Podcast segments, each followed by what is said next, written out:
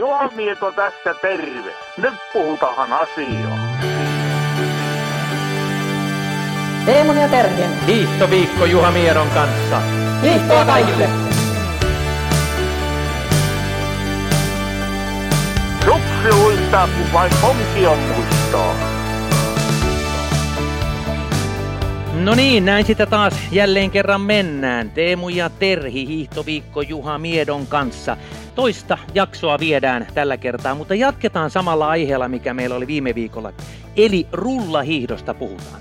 Mutta meillä on nyt tällä kertaa vähän vieraitakin, eli pelkästään ei vaan minä ja Terhi spekuloida, mitä tuo rullahiihto on, ja sitä, että onko rullahiihtoa riittävästi Suomessa. Meillä on nimittäin vieraana Jasmi Joensuu ja Heli Heiskanen. Toinen on pitkän matkan hiihtäjä, toinen on, no sanotaanko, standardimatkojen hiihtäjä. Mutta ensin, ennen kuin esitellään meidän vieraat, niin Terhi, miten sulla tietysti viikko on mennyt? No joo, mukavasti tässä viikko meni. Mä kävin viikonloppuna tutustumassa taas vaihteeksi Vuokatin hiihtotunneliin ja vähän tekniikkaa ja mukavaa oli.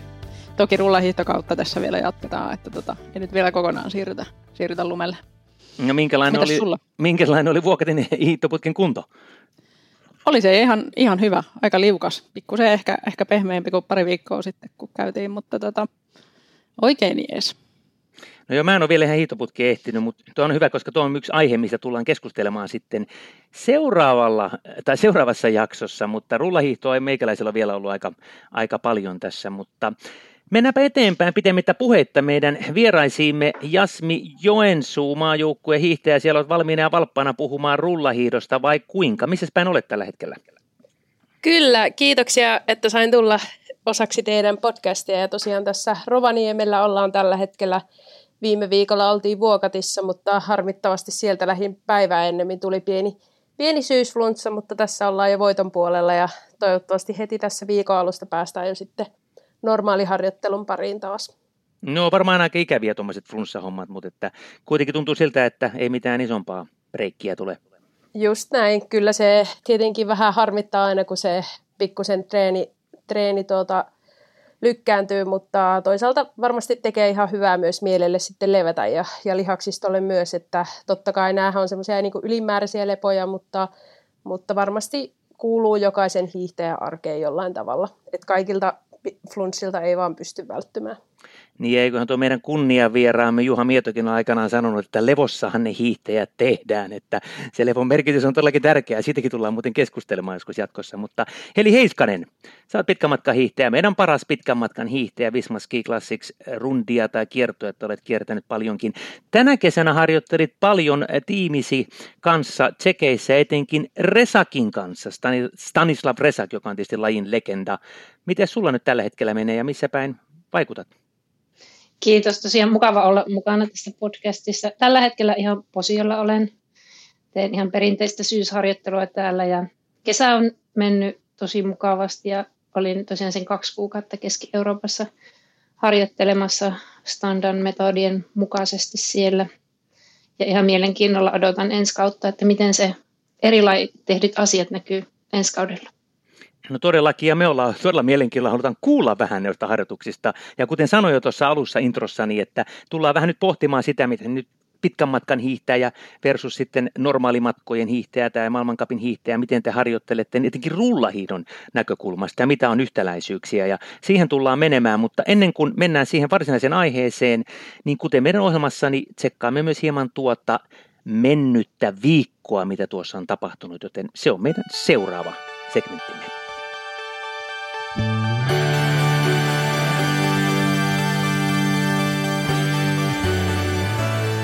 Viime viikon iskut.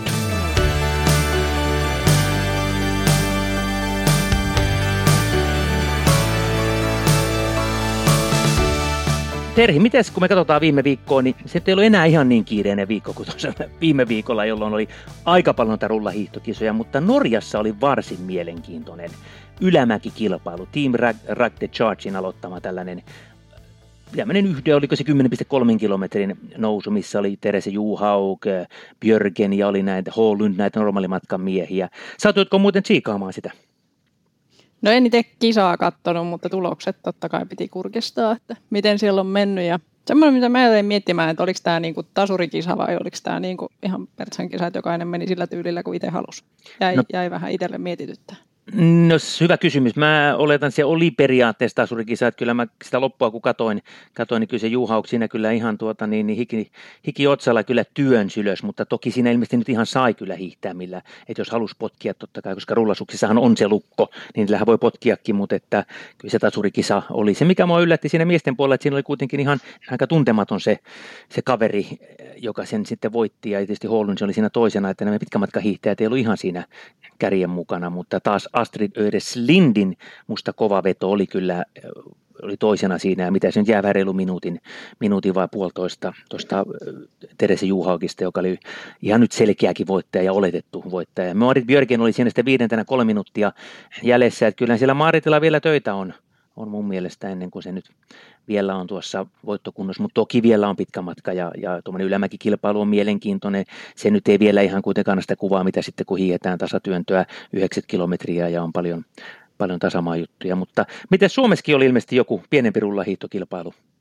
Joo, mä katsoin, että Vantaalla oli hiihetty Pertsan sprinttiä ja sitten täällä Jyväskylässä oli, oli vapaan normimatkan kisat, että ihan hyvä, että on tämmöisiä paikallisia, vähän pienempiä kisoja reeniksi sitten, sitten tota monelle ja ja, ja osallistuja oli ihan kivasti ja monessa sarjassa. Ja sitten ehkä semmoisena nostona tota, täältä Jyväskylästä. Kan, Kainulaisen Anni kävi täällä voittamassa vapaan kisat ja, ja tässähän nyt on tällä viikolla uutisena ollut tämä uusi, uusi tiimikin, että Ski Classicsin Team Kaskipuu. Annin nimi näyttää olevan sielläkin listoilla, että ehkä tämmöinen aasinsilta sitten myöskin tämmöiseen uutiseen. Hyvä, että on tuonne mun esillekin. Sitä voi lukea kestävyysurheilu.fistä tota, tosta, ja myös itse tänään laitoin siitä samasta sitten englanninkielisen version sitten Ski Classicsin sivuille, eli äh, vismaskiclassics.com-sivulta voitte lukea tästä uudesta tiimistä. Kari Varishan on siinä sitten niin kuin tiimin johtajana, siinä on sitten nämä Kaskipuun herrat sitten sponsoroimassa, ja, ja muutenkin kun puhutaan nyt meidän tiimeistä, niin nythän meni viime viikolla sitten niin sanottu tiimien rekisteröinti Vismaski Classicsissa umpeen, joka tarkoittaa, että periaatteessa ei enää uusia tiimejä oteta. 35 tiimiä on nyt mukana. Toki tiimien sisällä vielä saa tulla hiihtäjiä lisää, että lopullista määrää ei vielä tiedetä kuinka paljon mitäkin tai ketäkin hiihtäjää on. Mutta siellä on nyt tullut ainakin kolme neljä ihan uutta tiimiä, muutama on purunut pois ja sitten muutamilla on vaihtunut vähän nimiä ja niin päin pois. Ja siellä on suomalaisia tiimejäkin nyt sitten kolme koksia, oli vain neljäkin peräti. Neljä taisi olla. Neljä taisi olla, kyllä joo. Ja tietysti Team Mäenpää jatkaa taas sitten ihan omalla nimellään. Olivat tietysti viime vuonna yhdistys ja norjalaisen Team Nordic Athletein kanssa, mutta nyt jatkaa omallaan. Ja, ja tämä Kaskip on sitten yksi, yksi tiimi, mistä odotellaan sitten ja varsinkin heillä on tietysti tavoitteena rakentaa tuota tiimiä tiimiä pikkuhiljaa vuoden tai kauden aikana niin, että sitten ylläselvillä isketään oikein kovaa. Että semmoisilla teemoilla siellä, mutta jos katsotaan myös vähän tähän, kun rullahiosta puhutaan, niin palautetta, me ollaan saatu erilaista palautetta, otan täältä yhden ihan Ruotsista, nimittäin mielenkiintoisen. Mikko Salomäki laittoi meille viestiä ja tietysti kiittää hienosta podcastista, se on aina hieno homma, kiitos, kiitos sinulle Mikko.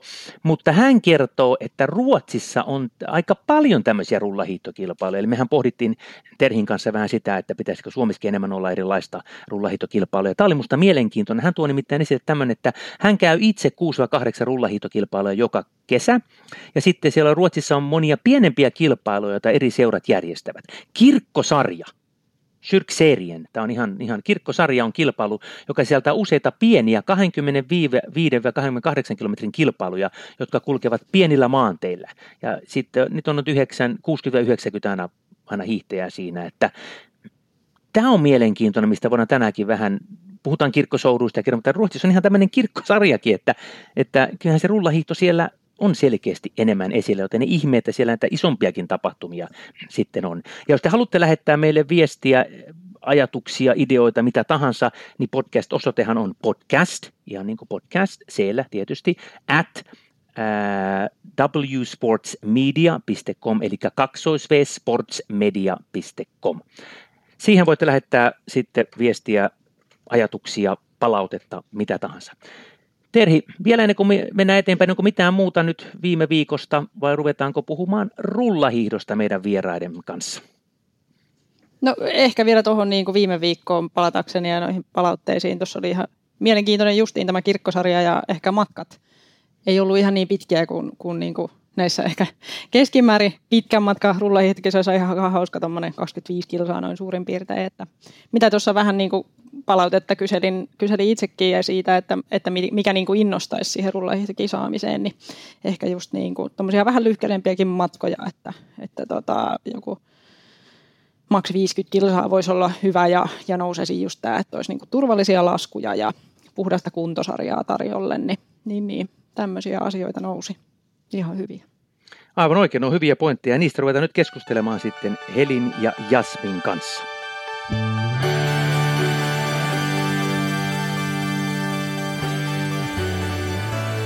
Viikon teema.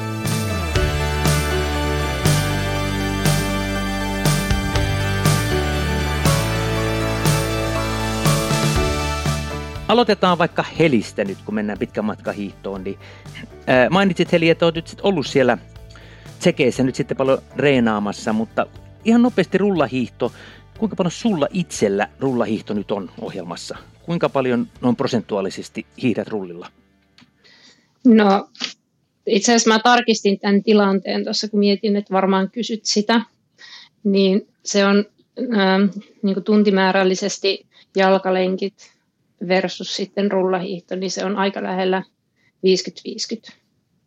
Et ihan pieni, pienimäärällisesti enemmän rullahiihtoa kuin juoksu, mutta ei ole juurikaan mainittavaa eroa siinä. Sulla on aika paljon tuota juoksua kuitenkin. No, se on yksi mun intohimo Todellakin, koska mitä me keskusteltiin viime viikolla ja mitä on aika paljon haastellut, että esimerkiksi Visma Ski Classicsin nyt urheilijoita, niin monilla se voi jopa nousta tuonne ihan 80 prosenttiin.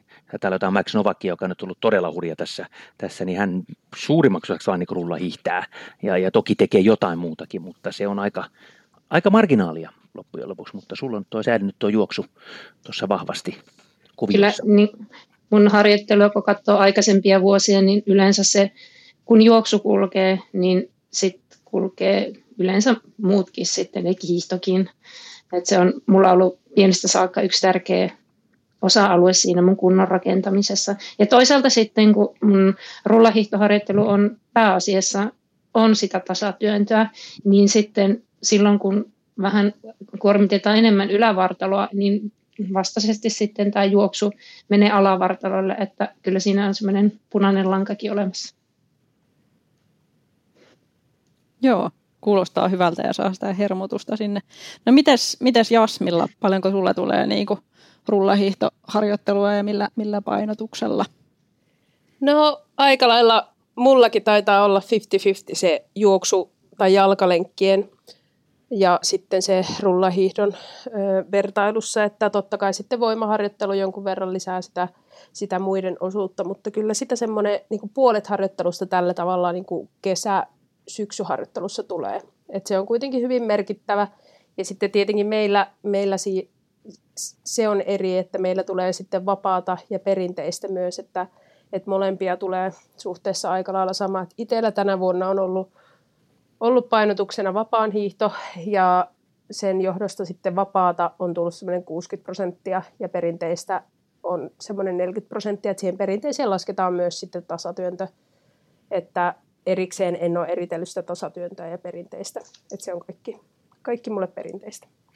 Tuohon mä olisin vähän puuttua, että oli hyvä pointti, kun sä toit on, koska tietenkin pitkän matka hiidossa tehdään jonkin verran perinteistä. Esimerkiksi Andreas Nykoil sanoi, että kyllähän hiihtää jotain perinteisiä, mutta tasatyöntöähän se on pitkälle kaikki reenit. Ja tietysti Heli voi kohta kertoa vähän enemmän siitä, siitä mutta että kun teet sä ihan puhtaita, vaikka et sä nyt luokittele sitä, mutta puhtaita tasurilenkkejä, vai onko se aina niin kuin, että, että siinä myös potkitaan, eli mennään diagonaalia välillä?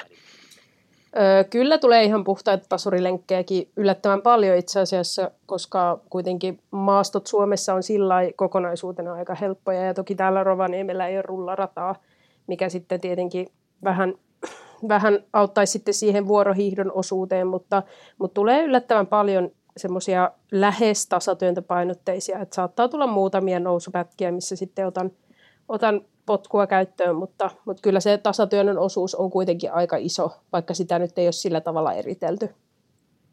Miten sulla Heili käytät sä perinteistä sitten? Tasuriahan sulla tulee ehdottomasti ja paljon, mm. mutta nyt puhutaan juuri rullahiiros. No merkitsen kyllä nämä ihan erikseen. joitakin perinteisen harjoituksia on kesällä tehnyt ja ihan kovempia harjoituksia ja sitten palautumiseen, mutta jos ihan puhtaita perinteisen lenkkejä pitää katsoa koko kesän ajalta, niin vilkasin juuri, että kahdeksan tuntia. Joo. Mites vapaata? Tuleeko vapaa-ruudella hiihettyä? Tänä vuonna itse asiassa vapaa määrä on vähentynyt tosi paljon. Toki nyt syksyn mennessä niin sitä ollaan hieman lisätty, mutta käytännössä toi kaksi kuukautta, mitä olin Tsekeissä ja Itävallassa, niin silloin en laittanut vapaasuksia kertaakaan jalkaa, vaikka ne oli siellä mukana. Että, mutta kuitenkin se on nyt syksyllä lähinnä ollut kerta viikkoon luistelu. Se on Joo, mielenki- tulee kuitenkin. Joo, tuo on mielenkiintoista mm. vapaata, koska jotkut sitä tekee, jotkut ei. Nyt taas jälleen kerran puhutaan niin pitkän matkan hiihtäistä kun haastattelin tässä esimerkiksi Johannes Eklöfi, hän sanoi, että hän aika paljon sitä, mutta Andreas Nykod ei ollenkaan. Ei yhtään vapaa. Siis se vapaalla hiihtää lumella, mutta ei koskaan, koskaan tuota rullilla. Toki koska eihän skiklassikissa ole sitä, niin sitä ei tarvitakaan, mutta että toki se voi olla tietysti mm. yhtenä harjoitusmuotona jollakin vähän niin kuin vaihtelun vuoksi. vuoksi. Ja taas mm. tietysti Jasmi, totta kai teillä täytyy olla aika paljon. Kun sä tolleen joudut painottamaan aina vähän, niin koet sä koskaan, että siinä koska mä oletan, että on täytyy olla aika hankalaa siinä, että sun pitää vähän, on tasuria, on perinteistä, on, on vapaata.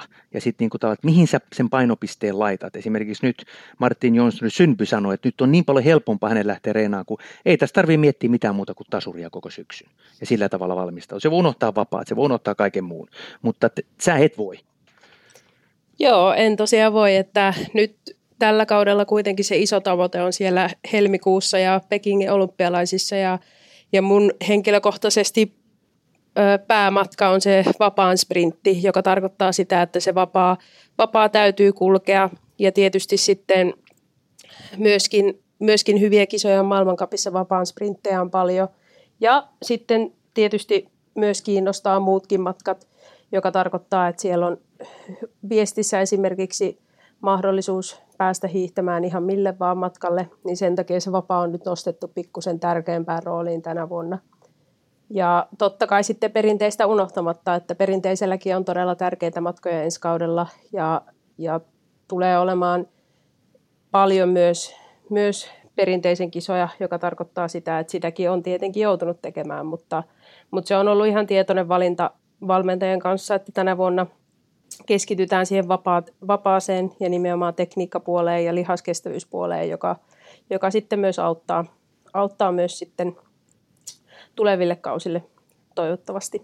Ja sitten Joo. tietysti se tasatyöntö vielä, niin se, se omalta osaltaan myös auttaa sitten siihen vapaa-hiihtoon minun mielestäni, että, että se kuitenkin se tasatyöntö on aika sama liike kuin sitten esimerkiksi Vasperissa tapahtuu, niin tosi tärkeässä roolissa on myös sitten se perinteisen hiihto myöskin. Joo, mua rupesi kiinnostaa toi kans, kun sanoit, että, että niin kuin se vapaan rooli on nyt ollut isompi ja painotusta siellä, että mitä se niin kuin käytännössä tarkoittaa, että onko se enemmän sitten, että niitä tehoja tulee vaikka vähän enemmän sitten vapaalla vai, vai ylipäätänsä kaikenlaista määrää vai miten, miten tavallaan se painotus näkyy Juurikin näin. Eli tehotreenit on pääosin tehty tänä vuonna vapaalla hiihtotavalla. Totta kai sitten poikkeuksena on, on pidetty sitä tasuria, ollaan tehty maajoukkueen leireillä kovia tasuriharjoituksia, joka sitten mahdollistaa sen, sen ylläpidon ja jopa kehittymisen, että, mutta kotiharjoittelussa ollaan painotettu siihen vapaan tehoihin. Sä mainitsit tuon tekniikan tuossa, mikä on tietysti mielenkiintoinen. Kuinka lähellä sun mielestä luistelutekniikka, siis rullilla luistelutekniikka on lumella hiihtoa? No kyllähän se aika lailla sama on. Totta kai siinä on monta, monta aspektia sitten, jotka on ihan eri, mutta, mutta se on lähimpänä, mitä, mitä voidaan tällä tavalla kesällä saada. Että enemmän ehkä nostaisin sen lihaskestävyyspuolen, joka saadaan sillä rullalla paremmaksi. Että se on kuitenkin tosi tärkeä se jaksaminen ja sitä pystytään kehittämään sillä, siinä rullahihossa. Että totta kai sitten nyt kun päästään lumelle, niin sitten on tosi tärkeässä roolissa, että se tekniikka heti alkaa kulkemaan sillä oikealla suksella niin kuin sen täytyy. Että, et määränsä enempää sit, sitä tekniikkaa ei voi rullasuksilla tehdä, mutta, mutta kuitenkin suhteellisen sama asia. Entäs Heli, miten sä vasta sanoisit sitten taas tasatyönnön tekniikan rullilla verrattuna lumella? No onhan siinä ero, kun asfaltilla työntä, työntää, niin se tiikkahan tarttuu huomattavan paljon tiukemmin kiinni siihen asfalttiin. Että sä periaatteessa pystyt rullilla tasatyöntäen pitämään sen työnnön terävempänä kuin mitä se on lumella. Että se lumi kuitenkin siinä somman alla käyttäytyy hieman eri tavoilla ja sit lumen koostumus voi päivästä riippuen olla hieman erilainen. Et kyllä, kyllä siinä on eroa, mutta mä niin tuossa vapaan hiihdon ja tasatyönnön yhteneväisyydessä siihen, niin kuin, jos puhutaan tasatyönnön työntöön, niin on kyllä samaa mieltä Jasmin kanssa, että kyllä se niin kuin, auttaa aika paljon. Ja tänä vuonna, kun on tosiaan rulla hiihtänyt vapaata huomattavasti vähemmän kuin aikaisemmin, niin siitä huolimatta ne vapaan treenit, mitä on tehnyt, niin on tuntunut yllättävän hyvältä. Että se ei sieltä kyllä kadonnut mihinkään, mutta että se tasuri pitää sitä myös siellä yllä. No nyt kun ollaan puhuttu näistä erilaisista treeneistä, niin käydään vähän nyt niitä läpi sitten näitä. Jasmieskin mainitsi teho, tehotreenejä, että teet niitä paljon vapaalla ja myös Selisa teet nyt erilaisia pitkiä tehoreenejä, erilaisia siellä Resakin kanssa, niin käydään tätä nyt vähän tarkemmin läpi, että aloitetaan vaikka Jasmi susta, että kun sä mainitsit teho, niin anna jokin esimerkki tyypillisestä tehotreenistä, kun olet vielä sprinterihiihtäjä, niin mikä on sun tehotreeni? Joo, meillä on valmentajan kanssa ihan alkukesästä asti tehtiin kaksi erilaista tämmöistä, jotka kulkee koko kauden mukana. Eli ensimmäinen on semmoinen määräintervaalityyppinen, tehdään 30 sekunnin veto ja ensimmäiset vedot tehdään ylämäkeen, sitten tehdään tasaiselle ja lopuksi tehdään sitten alamäkeen, että tavallaan se nousujohteinen vauhti pysyy siinä treenissä koko ajan, vaikka sitten se rasitus nousee. Ja se on semmoinen ensimmäinen niin sanottu testiharjoitus, mitä ollaan pidetty koko kausi tässä mukana. Ja toinen harjoitus on sitten neljän minuutin vetoja ja ollaan hyödynnetty aerobista kynnystä ja anaerobista kynnystä. Ja pääosin ylämäkeen tehdään passulla neljän minuutin pätkissä ja sitten mittaillaan laktaatteja ja, ja katsotaan vähän aikaa vertailua edellisiin, edellisiin kertoihin. Ja nämä on semmoiset kaksi, kaksi harjoitusta, mitkä on nyt koko, koko kesän ollut mukana ja, ja pystytään hyvin kontrolloimaan sitä vapaan hiihtovauhtia. Mik, mikä noissa sulla on palautus?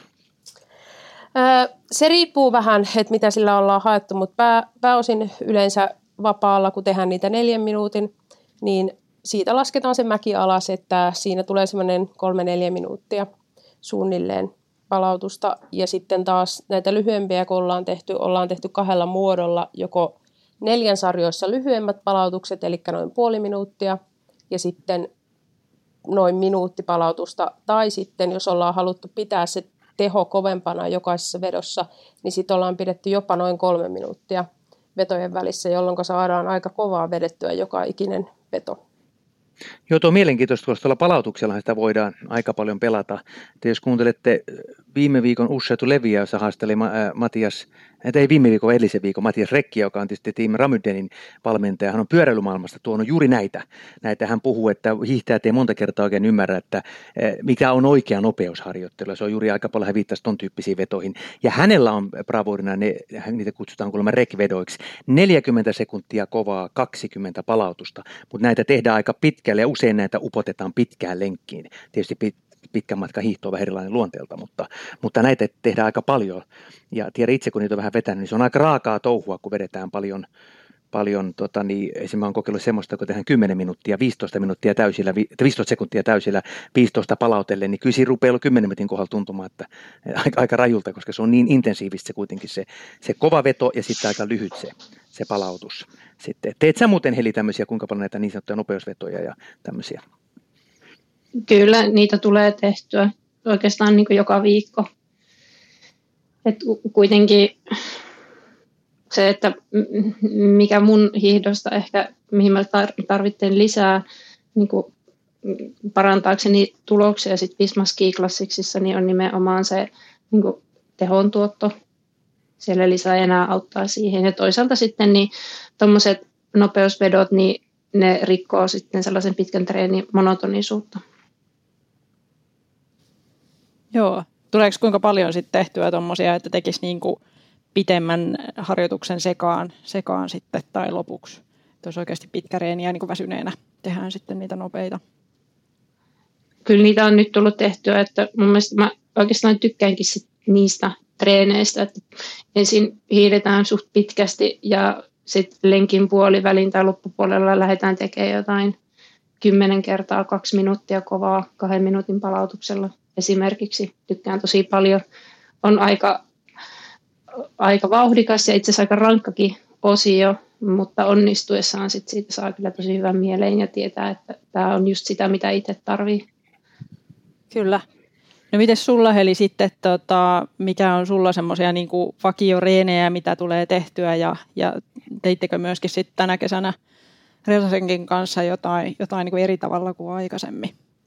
No, Resakin kanssa tehtiin, mitä oikeastaan oli joka viikko, niin oli just näitä 2-3 minuutin vetoja nousevalla teholla. Eli käytännössä oli viisi vetoa, jonka jälkeen oli pidempi palautus. Eli jo, ensimmäinen oli hieman, ei niin tehokas, seuraava vähän kovempi. Eli nostettiin, että viides oli, mentiin sitten ihan täysiä. Näitä tehtiin siellä. Ja tota, ihan siten, että otettiin toisistamme mittaan niissä viimeisissä, että rullasuksien vauhdeilla pelaamalla, niin siitä saatiin kyllä tosi hyvää kompo. Ja musta tuntuu nyt syksyllä, kun olen täällä kotimaassa tehnyt harjoituksia, niin tuntuu siltä, että niistä on ollut apua, pystyy taistelemaan paremmin kuin aikaisemmin. Siinäkin vaiheessa, kun tuntuu tosi pahalta.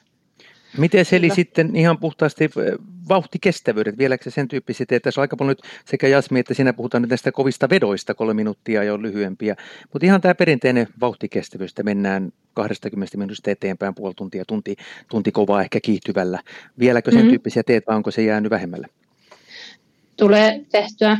Et muun muassa eilen tein viimeksi sellaisen, että oli itse asiassa pitkä lenkki verryttelyn jälkeen puolen tunnin välein nostettiin intensiteettiä ja vauhtia. Mulla oli siinä Esa hiihtämässä kaverina. Ja, ja se on itse asiassa ihan kivaakin sitten, että tulee vähän pistettyä enemmän efforttia niihin harjoituksiin. Mutta kyllä, kyllä teen, että sitä ominaisuutta tarvitaan Viismassa kuitenkin, kun ne pit, matkat on niin pitkiä.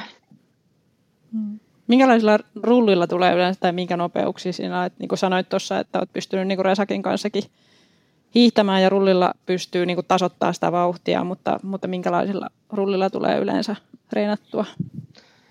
No mä treenaan yleisesti niin Marven kutospyörillä. Et se on se, mitä eniten käytän. Mm, joissakin harjoituksissa seiskapyörä mulla ei oikeastaan ole sellaista rullasuksia, missä mä niitä rullia olisin sekoittanut. Hyvin harvoin käytän Sveinorin kakkospyöriä, ne on hirveän nopeita, mutta Resakin kanssa käytännössä, miten mentiin, Resakilla oli Sveinorin pyörät, missä oli kolmos- ja nelosrullat sekasi. Eli edessä kolmonen ja takana nelonen. Ja mulla oli yleensä niissä treeneissä sitten Marven kutonen ja joissakin ylämäkivedoissa sitten että saatoin jopa pitää sitä kakkospyörää. Tai sitten joku pitkä lenkki, jossa Resak halusi tehdä vähän erityyppisen harjoituksen kuin minä, niin sain toimia sitten jäniksenä, jolloin se ei mulle ollut niin kova harjoittelu, mitä se sitten oli Resakille. Aivan. Miten Jasmi, mä... Niin, mennä, niin. niin kysyä juuri sama samaa kysymystä jo, että, että mielenkiintoista, kun meillä Jasmikin hiihtää, minkälaisilla rullilla. Niin, ja tuleeko siellä vaihtelua kuinka paljon sitten noiden? Joo, no itse kuitenkin sprinteri ominaisuudessa on tosi tärkeää, että se nopeus pysyy, niin on, on käyttänyt vapaassa nollapyörää pääosin totta kai sitten välillä. Esimerkiksi nyt Vuokatissa hiihettiin kutospyörällä, mutta pääosin oikeastaan nollapyörällä hiihän. Ja sitten perinteisessä kutospyörällä, että se on semmoinen aika paljon käytetty meidän normaalipakkan hiihtäjien keskuudessa se Marven kutonen perinteisessä. Ja moni tietenkin sitten hiihtää myös sillä kutosella – vapaata, mutta itselle se liikennopeus on kuitenkin niin tärkeä, että on halunnut pitää, pitää myös niiden PK-lenkkien vauhdit tarpeeksi kovina. Tuo on hyvä pointti muuten. Tuosta on vähän keskusteltiin viimeiskin Terhin kanssa ja tämä on tämmöinen, mitä mä oon vähän udellut noilta pitkän matkan hiihtäjältä ja tossakin on vähän kahta koulukuntaa. Osa just ajaa tuota tavallaan, että hiihetään, hiihetään vähän nopeimmilla, jotta se pysyy se tekniikka, vauhti, hermotus, kaikki liikerat nopeina ja vältetään liian paljon hitaa. Toki jos on voimaharjoitus, niin vedetään. Esimerkiksi juuri Max Novak on vähän sen tyyppinen, joka, joka hakee jopa kakkospyörällä, mitä Heli sanoi, että ei paljon hiitä. Ruotsissa ne hiihtää siis Kiikon kakkoselle, missä kaikki nuo kilpailut, joka on aika nopea. Se on se, millä mä koko Suomen halkihiidin, joka on suht nopea pyörä. Ei ehkä ihan niin nopea kuin tuo nollapyörä, pyörä, mutta kuitenkin varsin nopea. Että siitä on sitten taas Aucklandin vieleksi aika paljon sellaisia, jotka tietysti vetää aika raskaallakin rullilla väillä, ilmeisesti resakki väillä sitten kuitenkin jo kolmosta ja nelosta sekoitellaan. Ja tietysti noissa tiimitreeneissä ne vetää aina, aina aivan niin kuin sinäkin Heli teit, niin taas joku laagerin harjoitukset on semmoisia, että ne vetää miehet aina jollain kolmosella, naiset kakkosella tai miehet jopa nelosella ja naiset kol, kolmas pyörä, mutta aina yhtä aikaa leireillä reenataan. Mm. Sitä ei varmaan teillä Jasmi hirveän paljon ole, että, että tuota, miehet ja naiset treenaisivat yhdessä, vai onko? No käytännössä ei ollenkaan, että miehet tekee, tekee omat treenit ja me tehdään omat treenit. Olisiko se, olisiko se mielekästä, koska sitä on pitkän matkan hiito nykyään, että tiimi reenaa yhdessä, ja rullilla voidaan näin vähän niin pelata sitä peliä, joten tehdään samat treenit. No totta kai siitä voisi olla, voisi olla hyötyä esimerkiksi meille sprinttereille, että kun aika pieni sprinttijoukko niin sanotusti, tai noita sprinttitreenejä tekee maajoukkueessa, että voisihan siitä periaatteessa jotain hyötyäkin olla. Että itsellä on kokemusta siitä, kun Vantaan hiihtoseuran leireillä on ollut, niin me ollaan, ollaan tehty sillä tavalla, että miehet on hiihtänyt naisten kanssa. Että, että se on ollut ihan, ihan kivaa vaihtelua siihen normitekemiseen kyllä, ehdottomasti. Kyllä.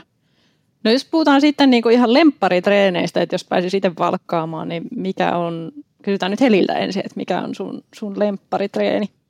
Mä vastaan tuohon kohta, mutta vielä näihin rullien nopeuksiin haluan lisätä sen verran, että aika paljonhan määrittelee myös se, että missä kunnossa asfaltit on. Että se ei ihan aina kerro se rullan nopeus, että jos joku hiihtää nopealla rullalla, niin se voi syy olla se, että asfaltit on niin huonot, että se resonoi niin paljon sit se rullasuksi, että se ei ole niin nopea.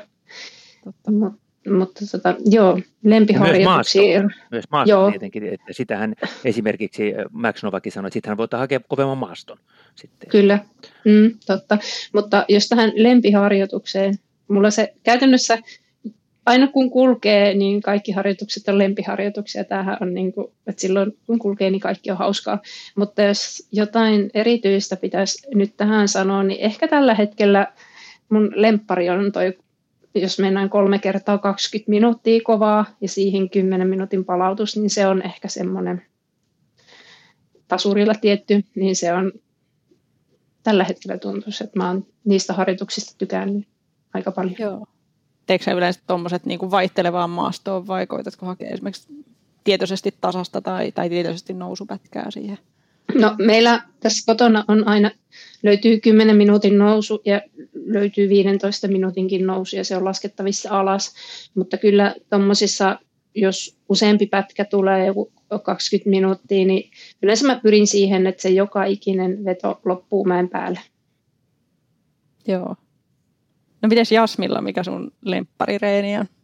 No vähän vaihtelee tuosta Helin, Helin lempparitreenistä, että kyllä mulle ehdottomasti semmoinen lempirullaharjoitus on kova vapaan sprinttiharjoitus esimerkiksi, että, että kun päästään menemään kovilla hapoilla ja, ja kovaa mahdollisimman niin kuin kilpailumuotoisesti, niin kyllä se, kyllä se aina sytyttää. Ja varsinkin nyt, kun tänä vuonna on niitä tehty erikoisesti niitä sprinttitreenejä, niin kyllä ne on semmoisia ihan, ihan ehdottomasti lemppareita. No mitkä teille molemmille on sitten ne vastakohdat, eli ne inhokkiharjoitteet, vai onko niitä? Nyt voidaan mennä vähän laajemmin kuin pelkkä rullahiitto. Ihan yleisesti ottaen, että onko joku, joku treeni, mitä, mitä teette, kun pakko tehdä? No mä voin vastata tähän ensimmäisenä. Tunnetusti mun kohdalla se on sauvakävely. Miksi? No, tämä juurtaa itse asiassa mun historiaan, että miksi mä en siitä tykkää. Mun ensimmäinen valmentaja teetätti sauvakävely aika paljon. Siis olen tosi paljon saanut sieltä, mutta se, että kovilla sykkeillä nimenomaan piti kävellä, niin siitä jäi ehkä sellainen, että mä en halua tehdä tätä yhtään. Siis kyllä mä teen sitä, mutta yleensä se on kyllä, niin kuin valmentaja laittaa sinne tosi isoilla kirjaimilla, että hiljaa, ei kovaa. No tuo on mullekin vähän tylsä. Mä jotenkin sauvakävelyä. Mä voin hiihtää vuorokauden ympäri, mutta kaksi tuntia kun kävelen mettässä, mutta koska tämä, koska tämä loppuu. Mitä? Joo, mä en, ty- mä en tykkää kävelystä hirveästi, että se on kyllä, mielellään juoksisin joka paikka. Entä Jasmi?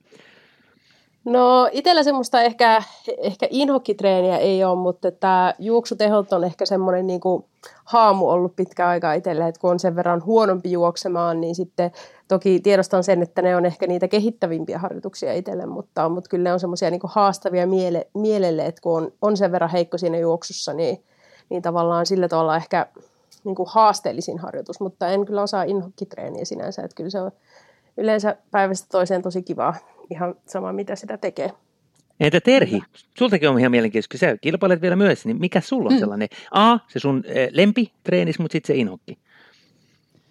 No kyllä mä oon aina tykännyt niin kuin ylämäkeä hiihtää rullilla, että, että kyllä Vuokatin vaaralle pitää, pitää joka kesä päästä kapuamaan, että tota, se, on, se on jotenkin mukavaa. Mutta en mä tiedä sitten taas inhokkereenejä, että, että ei mulla oikeastaan semmoisia ole, että sitä on aina hirveän iloinen työpäivän jälkeen, kun pääsee ulos, ulos että oli se mitä, mitä hyvänsä sitten. Että, että ehkä kuitenkin mieluummin menen, menen ulos tekemään harjoituksia kuin sisälle, että sitten jos on niin kuin sisäliikuntaa, niin se ei ehkä ole, ole niin mieluisaa. Että.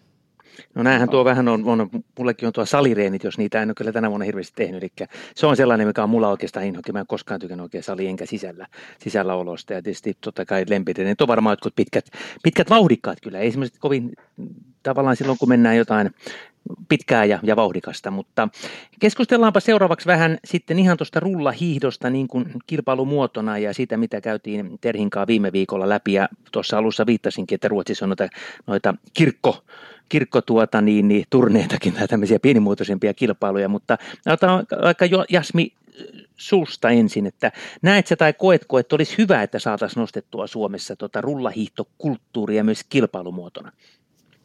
Kyllä ehdottomasti näen, että se on kuitenkin semmoinen helppo tapa meille, meille ammattiurheilijoille ja tietenkin muillekin hiihtäjille niin kuin nähdä, että missä se kunto menee kesän eri vaiheissa ja tietenkin auttaa sitten ylläpitämään sitä suorituskykyä myös sitten kesällä. Että kyllä se ainakin itsellä, aina, aina kun sen lapun saa pukea rintaan, niin kyllä siinä tulee ihan eri fiilis verrattuna sitten siihen, että kävisi tekemässä maksimitehoisen harjoituksen. Että, että totta kai niitä kilpailuja vartenhan me harjoitellaan ja, ja tehdään työtä. Et mun mielestä se on tosi hyvä, että niitä, niitä olisi jopa enemmän sitten. Et totta kai nyt sitten Vuokatissa on, on aatelireissi ja tämä rullaassa, mikä tietenkin on hyvä alku, mutta kyllähän niitä varmasti lisää, lisää voisi olla. Mitäs Heli, jos mietitään sitä, että Gustav Koskren sanoi tässä tämän viikon podcastissa, kun useatu leviää, että kun keskusteltiin näistä rullahiidon merkityksistä, hän sanoi, että he ovat vähentäneet esimerkiksi kesäleiriä, leiriä määrää ja ovat korvanneet ne näillä rullahiitokilpailuilla ja sitä, että näitä rullahiitokilpailuja oli tässä nyt 5 kuuskin peräkkäin. He on niin kuin hakee sen ihan treenimuotona, se on erittäin tärkeää sekä henkisesti että fyysisesti, kun on tällainen niin sanottu summer season. Mitä sä Heli pitkämatkahiihtäjänä olet siitä mieltä? Tarvitaanko enemmän Suomeen kisoja? Kyllä niitä ehdottomasti tarvittaisiin. Mä oon kyllä puhtaasti sitä mieltä, että kuitenkin se, että jos sä vastaavallista harjoitusta pyrit tekemään yksin kotona, niin onhan se ihan eri asia vetää se kisana, tehdä se kisana porukassa ja kuitenkin sitten sä kehityt, si- sä kehityt siinä, mitä sä teet niin totta kai myös kisojen kautta voi oppia ja niin kuin ihan teknisesti omasta kehostaan. Ja sitten muutenkin, että ne ei ole pelkästään ne talven kisat. Ja muutenkin, niin että sä oikeastaan parempaa harjoitusta sit saakkaan, kun se kisa on, jos se sattuu oikeaan kohtaan, ne kisat. Ja se mm. otetaan huomioon harjoittelusta ehdottomasti. Heli on käynytkin rullahiihtokisoja Suomessa aika aktiivisesti kuin ja ilmeisesti sä oot käynyt siellä tsekeissäkin. Joo, kesällä, joo, kesällä hiihdin yhden rullakisan tsekeissä. Ja sitten itse asiassa nyt Saimarolleskin hiihdin sitten täällä Suomessa, mutta harmittavan vähän näitä on. Varsinkin ne pidemmän matkan kisoja. Miksi et muuten Heli lähtenyt sitten näihin Ruotsin Norjan kisoihin? Etenkin Ruotsissa olisi ollut aika lähellä monta hyvää. No, mä oon ollut kesän reissussa ja toi on itse asiassa hyvä kysymys. en osaa vastata itsekään, mutta näin jälkiviisaana olisi ehkä voinut. Mutta toisaalta mä oon saanut ihan laadukasta harjoitetta tehtyä myös kotona. Ja nyt kuitenkin syksyn tullen, tässä parin viikon päästä tulee seuraava reissu jo, niin täytyy olla välillä kotona, mä reissaan niin paljon. Kyllä. No, Jasmilta kysäsen vielä, että oliko, oliko Jenkeissä silloin paljon rullahiihtokisoja, sä olit sielläkin, sielläkin kuitenkin hiihtämässä pitkään, niin minkälainen kulttuuri siellä oli kilpailu? Aika vähän oli rullahiihtokisoja, totta kai se on aika valtava maa ja, ja siellä ei niin vaan lähetä viikonloppuna johonkin toiseen osavaltioon rullahiihtokisoihin, että tosi, tosi vähän niitä järjestettiin, mutta sitten ehkä se asia, mitä sieltä, sieltä Jenkeistä kaipaa, on se, että siellä treenit tehtiin kuitenkin isolla porukalla ja siellä aina haastettiin toisiamme ehkä sitten vielä enemmän kuin täällä kotisuomessa, että tuli semmoista leikkimielistä kilpailua, mikä mun mielestä on tosi tärkeää ja, ja sitten se taktinen puoli siellä korostui harjoituksissa, että kun on, on muita siinä ympärillä koko ajan harjoittelemassa ja hiihtämässä, niin siellä joutui sitten ajattelemaan tällaista taktista osaamista myös, mikä sitten oli mielestäni ainakin tosi, tosi hyvä asia. Tuosta mä haluaisin pikkasen jatkaa, koska toi on yksi, mikä on hyvin läheinen sulla ja mulla. Nimittäin mä oon aikanaan lähtenyt juuri Jenkkeihin, tuota, niin Jenkkitaipaleeni, melkein 20 vuotta asunut Jenkkeissä. Se lähti juuri hiidon kautta ja hiihto, hiihtojoukkueeseen siellä tuota, niin Reno, Nevada tuota, niin porukassa. Tiedän kyllä vähän sitä Jenkkisysteemiä yliopisto sommoista. Missä päin siellä ihan tarkalleen olit? Niin kerro, kerropa yleisölle, joka kaikki ei tiedä. Ja, ja miten se sitä yleisesti ottaessa vertaat niin sitä jenkkikulttuuria niin urheilumaailmassa verrattuna taas sitten Suomeen?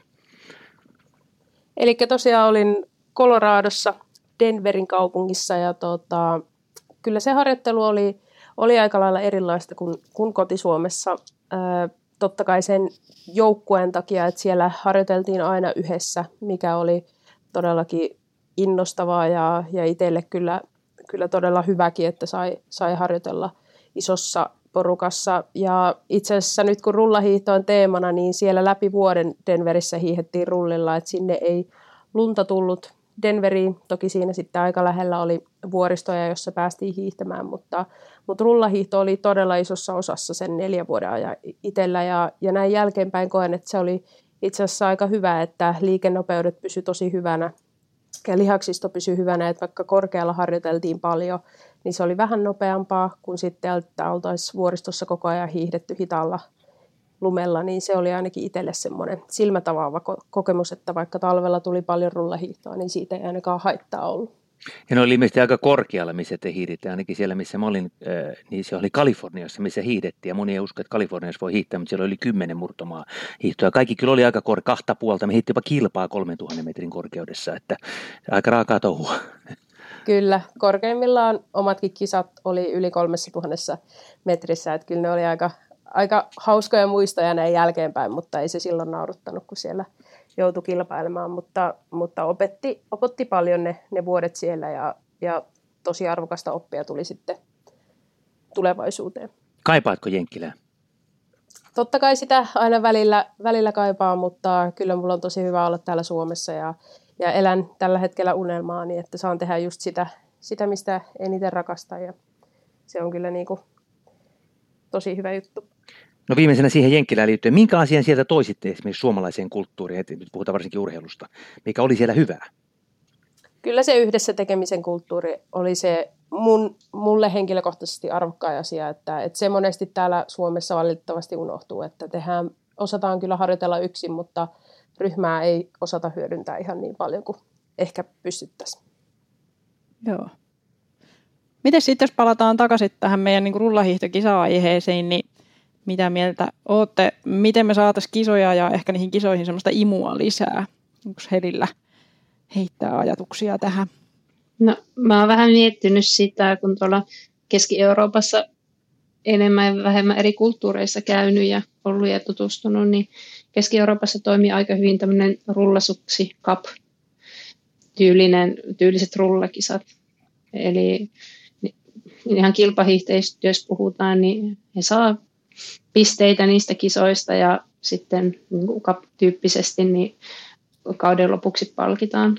Siellä on aika paljon mukana myös kuntourheilijoita, eli ihan tasosta riippumatta niin on, on ihan osa näyttää niin ensikertalaisia rullasuksilla, mutta ne maastot on ollut sellaisia, että siellä kyllä pystyy ja kykenee. Et siellä on saatu ihmiset osallistumaan siihen kilpailuun ihan siten, että he myös nämä kuntoilijat kiertää. Ja mä näkisin ehkä Suomessa pitäisi ehkä enemmän satsata myös, myös siihen oheisohjelmiin, mitä siellä kisoissa on. Eli ei riitä pelkästään se tietty kisa. Meillä on kisa tässä. Pitää olla jotain tekemistä ennen ja jälkeen kisaan. Pitää saada ihmiset viihtymään siellä ja jotenkin haastettua ne lisää kuntoilijoita. Mutta toisaalta mä luulen, että Suomessa ei myöskään ole semmoista rullahiidon kulttuuria ja se näkyy nimenomaan siinä, että ihmiset ei osallistu. Meinaatko Heli, että kisa, makkara ja kuuma kuppi kahvia ei riitä? No ei se kyllä ainakaan minua paikan päälle saisi, jos pelkästään siitä olisi kysymys. Mutta tietenkin tämä korona-aika luo, luo omat haasteensa siihen, mutta ainakin tuolla Keski-Euroopassa niin on ollut siten, että siellä on ruokailut sen jälkeen, on, on vähän pientä showtakin siinä ehkä, niin heti alkaisi ainakin itseä kiinnostaa huomattavasti enemmän, että ei mua sillä makkarakojuilla kyllä paikan päälle saada. No Jasmi, onko tuo karnevaalihenkisyys se, mitä me tarvitaan? Vai miten sä näet, että päästään eteenpäin? No kyllä se varmasti on osa sitä, mutta haluaisin myös korostaa sen, että nykypäivänä todella moni nuori ja jopa lapsirulla hiihtää, että, että lapsille ja nuorillahan ne on hyviä mahdollisuuksia harjoitella sitä kisaamista myös sitten kesällä. Et sen lisäksi, että on aikuisille sarjoja, niin myös, että, että on niille nuorille mahdollisuuksia. Että nyt Vantaa hiihtoseura tosiaan järjesti viime, tai viime viikolla rullasuksikisat ja, ja siellä oli tosi paljon junnuja mukana. Et se oli tosi ilo nähdä, että siellä oli, oli paljon nuoria hiihtäjäalkuja ja niille ne on tärkeitä, tärkeitä hauskoja, hauskoja tapahtumia myös. Että, että totta kai sitten meille aikuisille ehkä ne kovat harjoitukset on tosi tärkeitä ja itse koen, että se on niinku tarpeeksi motivoiva teke, tekijä, mutta totta kai sitten ehkä se taloudellinenkin puoli tulee, että, että jos saataisiin rahaa ja, ja tuommoista vähän siihen peliin, niin ehkä ne voisi olla houkuttelevampia sitten myös järjestäjille, että jos siitä jotain jäisi itselle käteen. Niin, kyllä se varmaan on, että se suuri yleisö, joka tulisi niihin hakemaan niitä elämyksiä, mistä puhuttiinkin viime viikolla. Mutta nyt on varmaan aika kuunnella, miten meidän kunniavieraamme Juha Mieheto tietysti kertoo rullahiidosta. Hän jo viime viikolla tietysti jo vähän avasikin porttiaan tuohon maailmaan, miten hän rullahiihti niillä jeheillä ja vanhoilla redoksilla. Mutta nyt tulee vähän tarkemmin Juha Mietoa ja Mieron harjoittelusta ja kuulette vähän, minkälaisia kommelluksia Miedolla on tapahtunut sitten aikanaan rullahiihtäessä.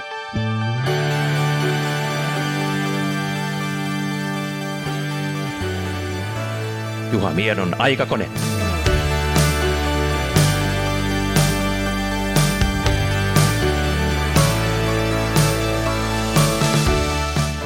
No Jussi, viime viikolla puhuttiin vähän yleisesti rullashiihtoharjoittelusta ja siitä, miten te harjoittelette ja minkälaista se oli, mutta annapa muutama esimerkki ihan sen ajan rullahiihtotreeneistä. Minkälaisia vetoja ja sitten minkälainen oli tehdä vaikka pitkä No pitkä le- leikit oli rullilla tuota sitten munkin loppuvaiheessa tuota ja voidaan sanoa jo uran puolesta välistä se huippukausi, niin, niin ne, ne oli yleensä sellaisia, tehtiin kaksi kertaa viikossa tosi pitkä lenkki, tuollaisia 50 kilometriä.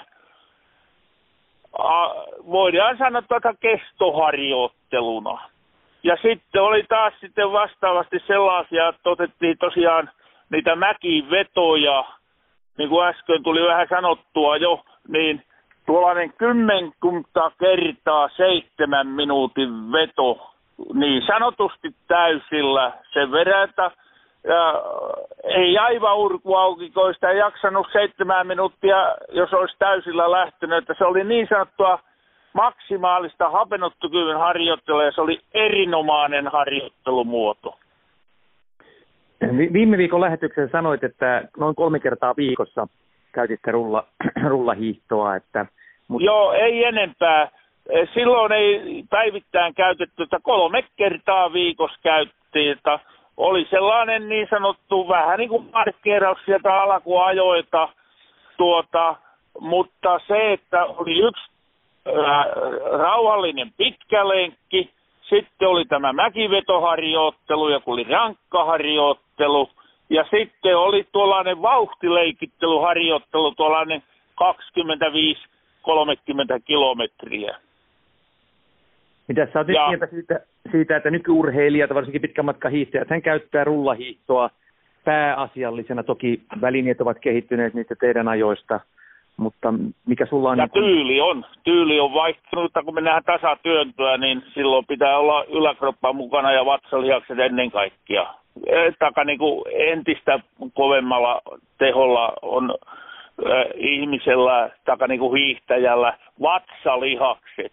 Totta kai silloinkin huomattiin se, että kun mennään tasatyöntöä pumppaamalla oikein, niin totta kai se kehitti vatsalihaksia, mutta näin jälkihin käsin ajateltuna, mulle ei ollut ikänä vaikeuksia vatsalihasten suhteita, kun tehtiin erinomaisia harjoitteluja sitten koemielessä tuota ää, vapaa-aikana, niin vatsalihakset, ne oli mulla aina kunnossa. Onko siitä mitään rullasuksi hiihtoa, jos mietiskelet ja omaa aikaasi ja niitä reenejä, niin mitään hauskaa sellaista, jotain yksittäistä muistoa tai jotain kömmellystä, mitä sattui tapahtumaan, kun siellä maantiellä ollaan rullilla siihen aikaan varmasti ihmeteltiin. No kyllä, siinä muutaman ke- yhden kerran oli näinkin mun kohdalla, että kun siinä oli sellainen äh, kaires tuota, äh, ojahan päin ja tuli auto vastaan ja piipitti lujaa, niin mun piti syöksyä sinne kuule tuota sen kaiteiden yli, että mä päälle se tuloo. Paniikki tuli mutta ei käynyt kuinka. Totta kai pikkusen, kun se oli kesäaika tosiaan, kuum, lämmin kuuma ilma ja mulla oli vain sortsit jalas tuota, niin verinaarmulle sinä tuli. En tiedä sitten, havahtuuko autoolia millään lailla, mutta se oli todella vaarallista olla silloin. Ja sitten yksi mulla tulo mieleen jotta minäkin olen iso kova mies, mutta kerran minä pelkäsin. Ja se oli sellainen tilanne, se oli sitä alkuaikaa, kun mä hiihdin, kun niissä oli kova meteli niissä rullasuksissa, niin kaksi, kolme hirviä oli kuule, se oli vähän hämärtyä ilta jo, niin maantiellä, niin ne oli ja katteli mua kuule ja niin käytiin, jotta kuule mun piti ottaa sukset jalasta pois ja mennä mettähän tuota, ei auttanut päälle. Ne olisi saattanut tulla. Ainakin ne ihmetteli, että tällaisia vehkeiä täällä maantiellä hän, he ei ole ikänä nähnyt.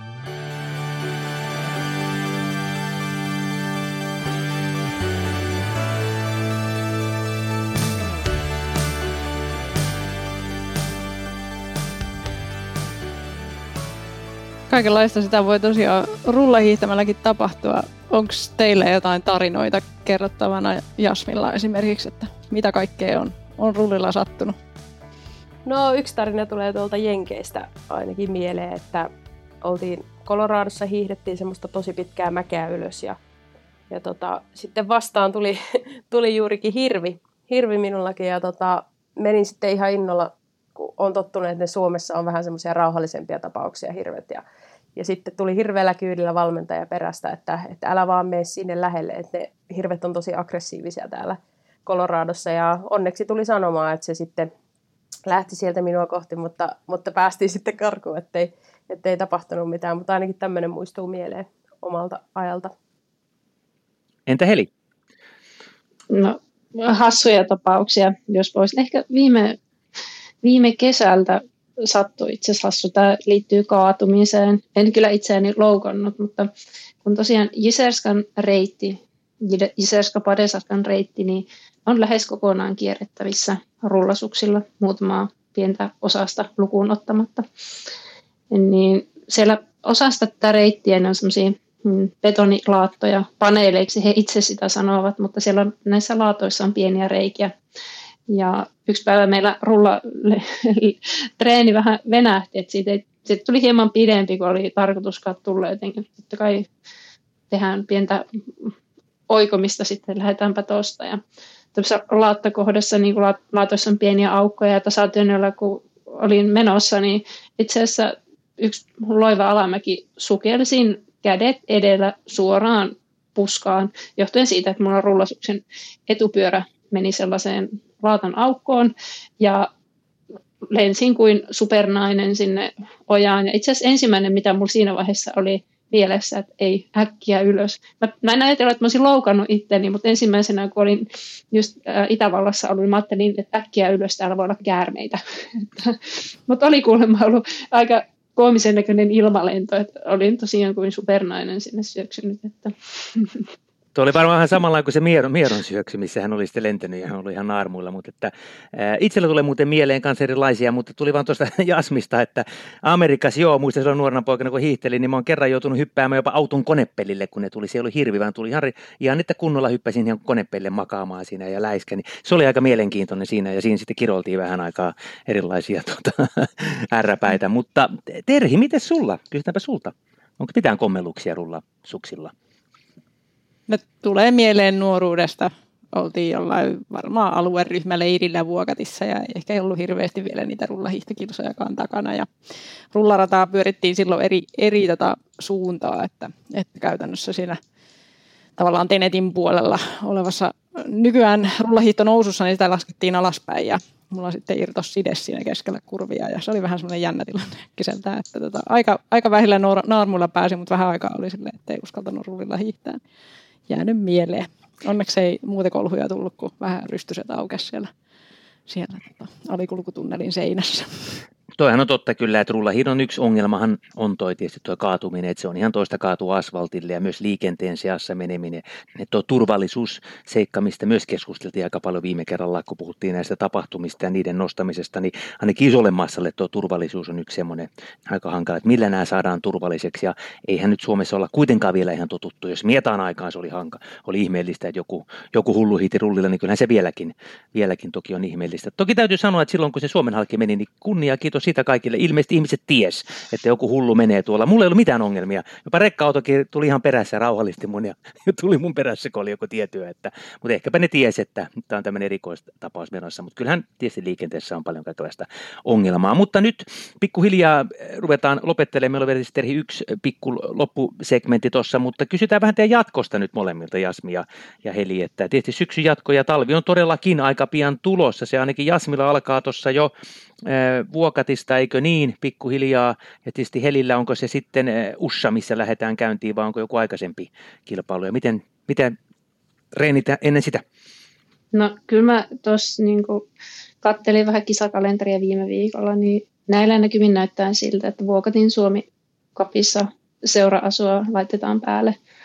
Ja se on itse asiassa tosi kiva. Mä oon joinakin syksynä joutunut pois olemaan, mutta ennen sitä kyllä lumituntumaa käyn hakemassa – mulla on tässä pari viikon päässä Ramsa on leiri kaksi viikkoa on siellä, niin on edessä.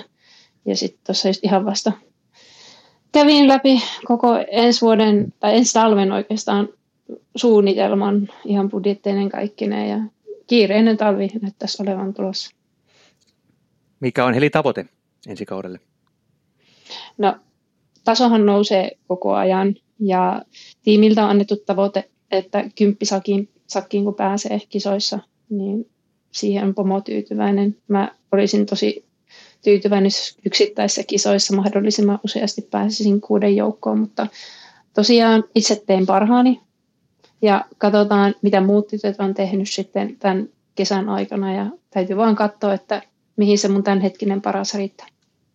Entä Jasmi, oletan, että sullakin se vuokatti on ohjelmassa? Kyllä, joo, eli nyt pari viikkoa ollaan tässä ihan ihan kotosalla ja sitten meillä on Jyväskylässä kihun testit ja siitä sitten jatketaan Valsenaalisiin, jossa on kahden viikon keskivuoristoleiri ja tota, sen jälkeen sitten aika pian alkaakin kisakausi ja, ja vi, viikoittain oikeastaan siitä eteenpäin sitten mennään ja, ja maailmankappikausi alkaa sitten rukalta, rukalta ja sitten tosiaan tosi tiukka kausi itselläkin tulossa, että paljon todella hyviä kisoja, mutta totta kai sitten ne olympialaiset edellä, että – että se on se kauden päätavoite ja sinne, sinne tähdätään ja toivotaan, että siellä ollaan parhassa kunnossa. Mikä on sellainen sija tai saavutus, mitä sä sieltä niin kuin haluat saada? No, totta kai tavoitteet nousee koko ajan, kun, kun on niin, niin paljon sitten tasokin noussut tässä vuosien aikana, mutta, mutta jos puhutaan siitä sprintistä, niin kyllä se top 10 olisi semmoinen tosi hyvä jo, mutta mikä, et, mikä ettei sitten jopa se finaalipaikkakin, että todella kova tavoite ja, ja toivotaan, että se on realistinen tavoite ensi kaudelle, että kovasti on töitä tehty ja, ja uskon kovasti, että tasollisesti ollaan menty viime vuodesta vielä eteenpäin. No nähdäänkö Jasmi joskus pitkän matkan hiidoissa? Meillähän on paljon sprinttereitä ja monet sprinterit ovat ryhtyneet pitkän matkan hiihtäjiksi. Saa nähdä. en, en lupaa vielä mitään, mutta katsotaan, jos joskus sitten innostuu siitä. Tykkään toki tehdä pitkiä lenkkejä, mutta ehkä se ei ole ainakaan itsellä käynyt vielä mielessä, että nyt ne lyhyemmät matkat tällä hetkellä on, on se mun vahvuus ja tota, ainakin vielä pysyn niissä. Kiitoksia, kiitoksia erittäin paljon Jasmi ja, ja Heli. Me Terhin kanssa vielä jatkamme tässä hetken, mutta kiitoksia teille. Oikein paljon oli hieno saada teidät tänne kertomaan rullahiidosta, harjoittelusta ja näkä, jakamaan myös näkemyksiänne. Joo, kiitos paljon. Ja Terhi, me jatkamme sitten vielä tietysti tällä viimeisellä pätkällä, eli katsomme vähän tuohon ensi viikkoon. Se on meillä sitten seuraava.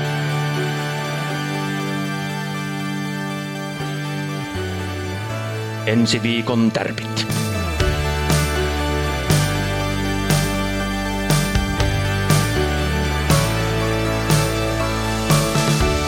No Terhi, ensi viikko ei nyt näytä ehkä hirveän kiireiseltä ainakaan hiihdon puolella. Nyt täältä rullahiihtokisatkin olla suurimmalta osan ainakin kansainväliset aika lailla ohi. Että mitäs, kun sä katsot tuota kalenteria tai ensi viikon ohjelmaa, niin mitäs sieltä, tuleeko sieltä mitään? No ei ihan hirveästi rullahiihto tai hiihtopuolelta, mutta ainakin semmoinen, mitä itse pidän ensi viikolla tai tällä viikolla niin kun silmällä on toi, toi Vaarojen maraton tuolla, tuolla kolilla, että siellähän on usein vähän hiihtäjiäkin näkynyt ja ihan mielenkiintoinen polkujuoksukisa siellä. Niin ja tiedätkö mitä? Nythän on, kato lokakuu tässä ihan, niin alkaa nämä hiihtopaikatkin ole auki ja se on tietysti aina semmoinen asia, mikä muuta aina joka kerta hämmästyttää, että mitä lokakuun alussa ja Vuokatissa on ja jopa Imatralla aukeaa hiihtoladut. Eli, ja sä mainitsit tunneleista, meillä on noin viisi hiihtotunneliakin, missä voi hiihtää, nekin on kaikki jo auki koko lailla, että hiihtämäänkin pääsee. Kyllä, joo. Tämä on varmaan semmoinen luonteva aihe meillä nyt sitten niin kuin jatkaa tulevilla viikoilla, että lumia kohti ja ja miten hyödyntää sitten olosuhteita tässä. Aivan, toi tulee olemaan meillä seuraavana aiheena. Ruvetaan keskustelemaan tätä niin sanottua siirtymäkautta vai puhutaanko syksyharjoittelusta, eli nykyään kun pääsee jo lumillekin aikaisin, kuitenkin vielä rullahiihtoa, mistä ollaan tänään keskusteltu, sehän tulee säilymään tiukasti ohjelmassa. Ja todellakin meillä on näitä paikkoja, missä voi jo hiihtää ensilumen hiihtopaikkoja, ensilumen latuja aukenee jo lokakuusta lähtien. Tullaan niitä käymään hieman läpi ensi kerralla ja, ja pohjustamaan sitten vähän tuota siirtymäkauden harjoittelua. Tullaan sitten vielä erikseen totta kai Terhin kanssa puhumaan ihan lumiharjoittelusta, niin kuin sitten joulukuun harjoittelusta, mutta näihin aiheisiin tulee tulemme sitten pureutumaan ensi viikolla. Onko sulla tähän loppuun, Terhi, taas jotain sellaista mukavaa viisasta kaneettia? Sinultahan niitä löytyy. No ei mitään, nauttikaa ulkoilusta ja elämästä ja tota, toivottavasti vielä vähän saada aurinkoakin, niin nautitaan siitäkin. Kohta se menee taas menittäin pitkäksi aikaa piiloon. Todellakin alkaa se niin sanottu suomalainen kaamos, mutta kiitoksia vielä kerran Jasmille ja Helille ja terhitysti sinullekin ja omasta puolestani kiitän kaikkia kuuntelijoita. Ja todellakin pysykää siellä niin sanotusti kanavalla, kuunnelkaa meidän podcastia joka viikko. Ja kuten sanoin tuossa yhdessä vaiheessa, voitte todellakin lähettää meille sitä palautetta, kysymyksiä, ehdotuksia, mitä tahansa. Ja sehän osoitehan oli podcast at kaksoisvsportsmedia.com. Ei muuta kuin hauskaa viikkoa, treenatkaa, urheilkaa ja pysykää terveenä. Moi moi! Moi moi! This podcast is a W Sports Media production.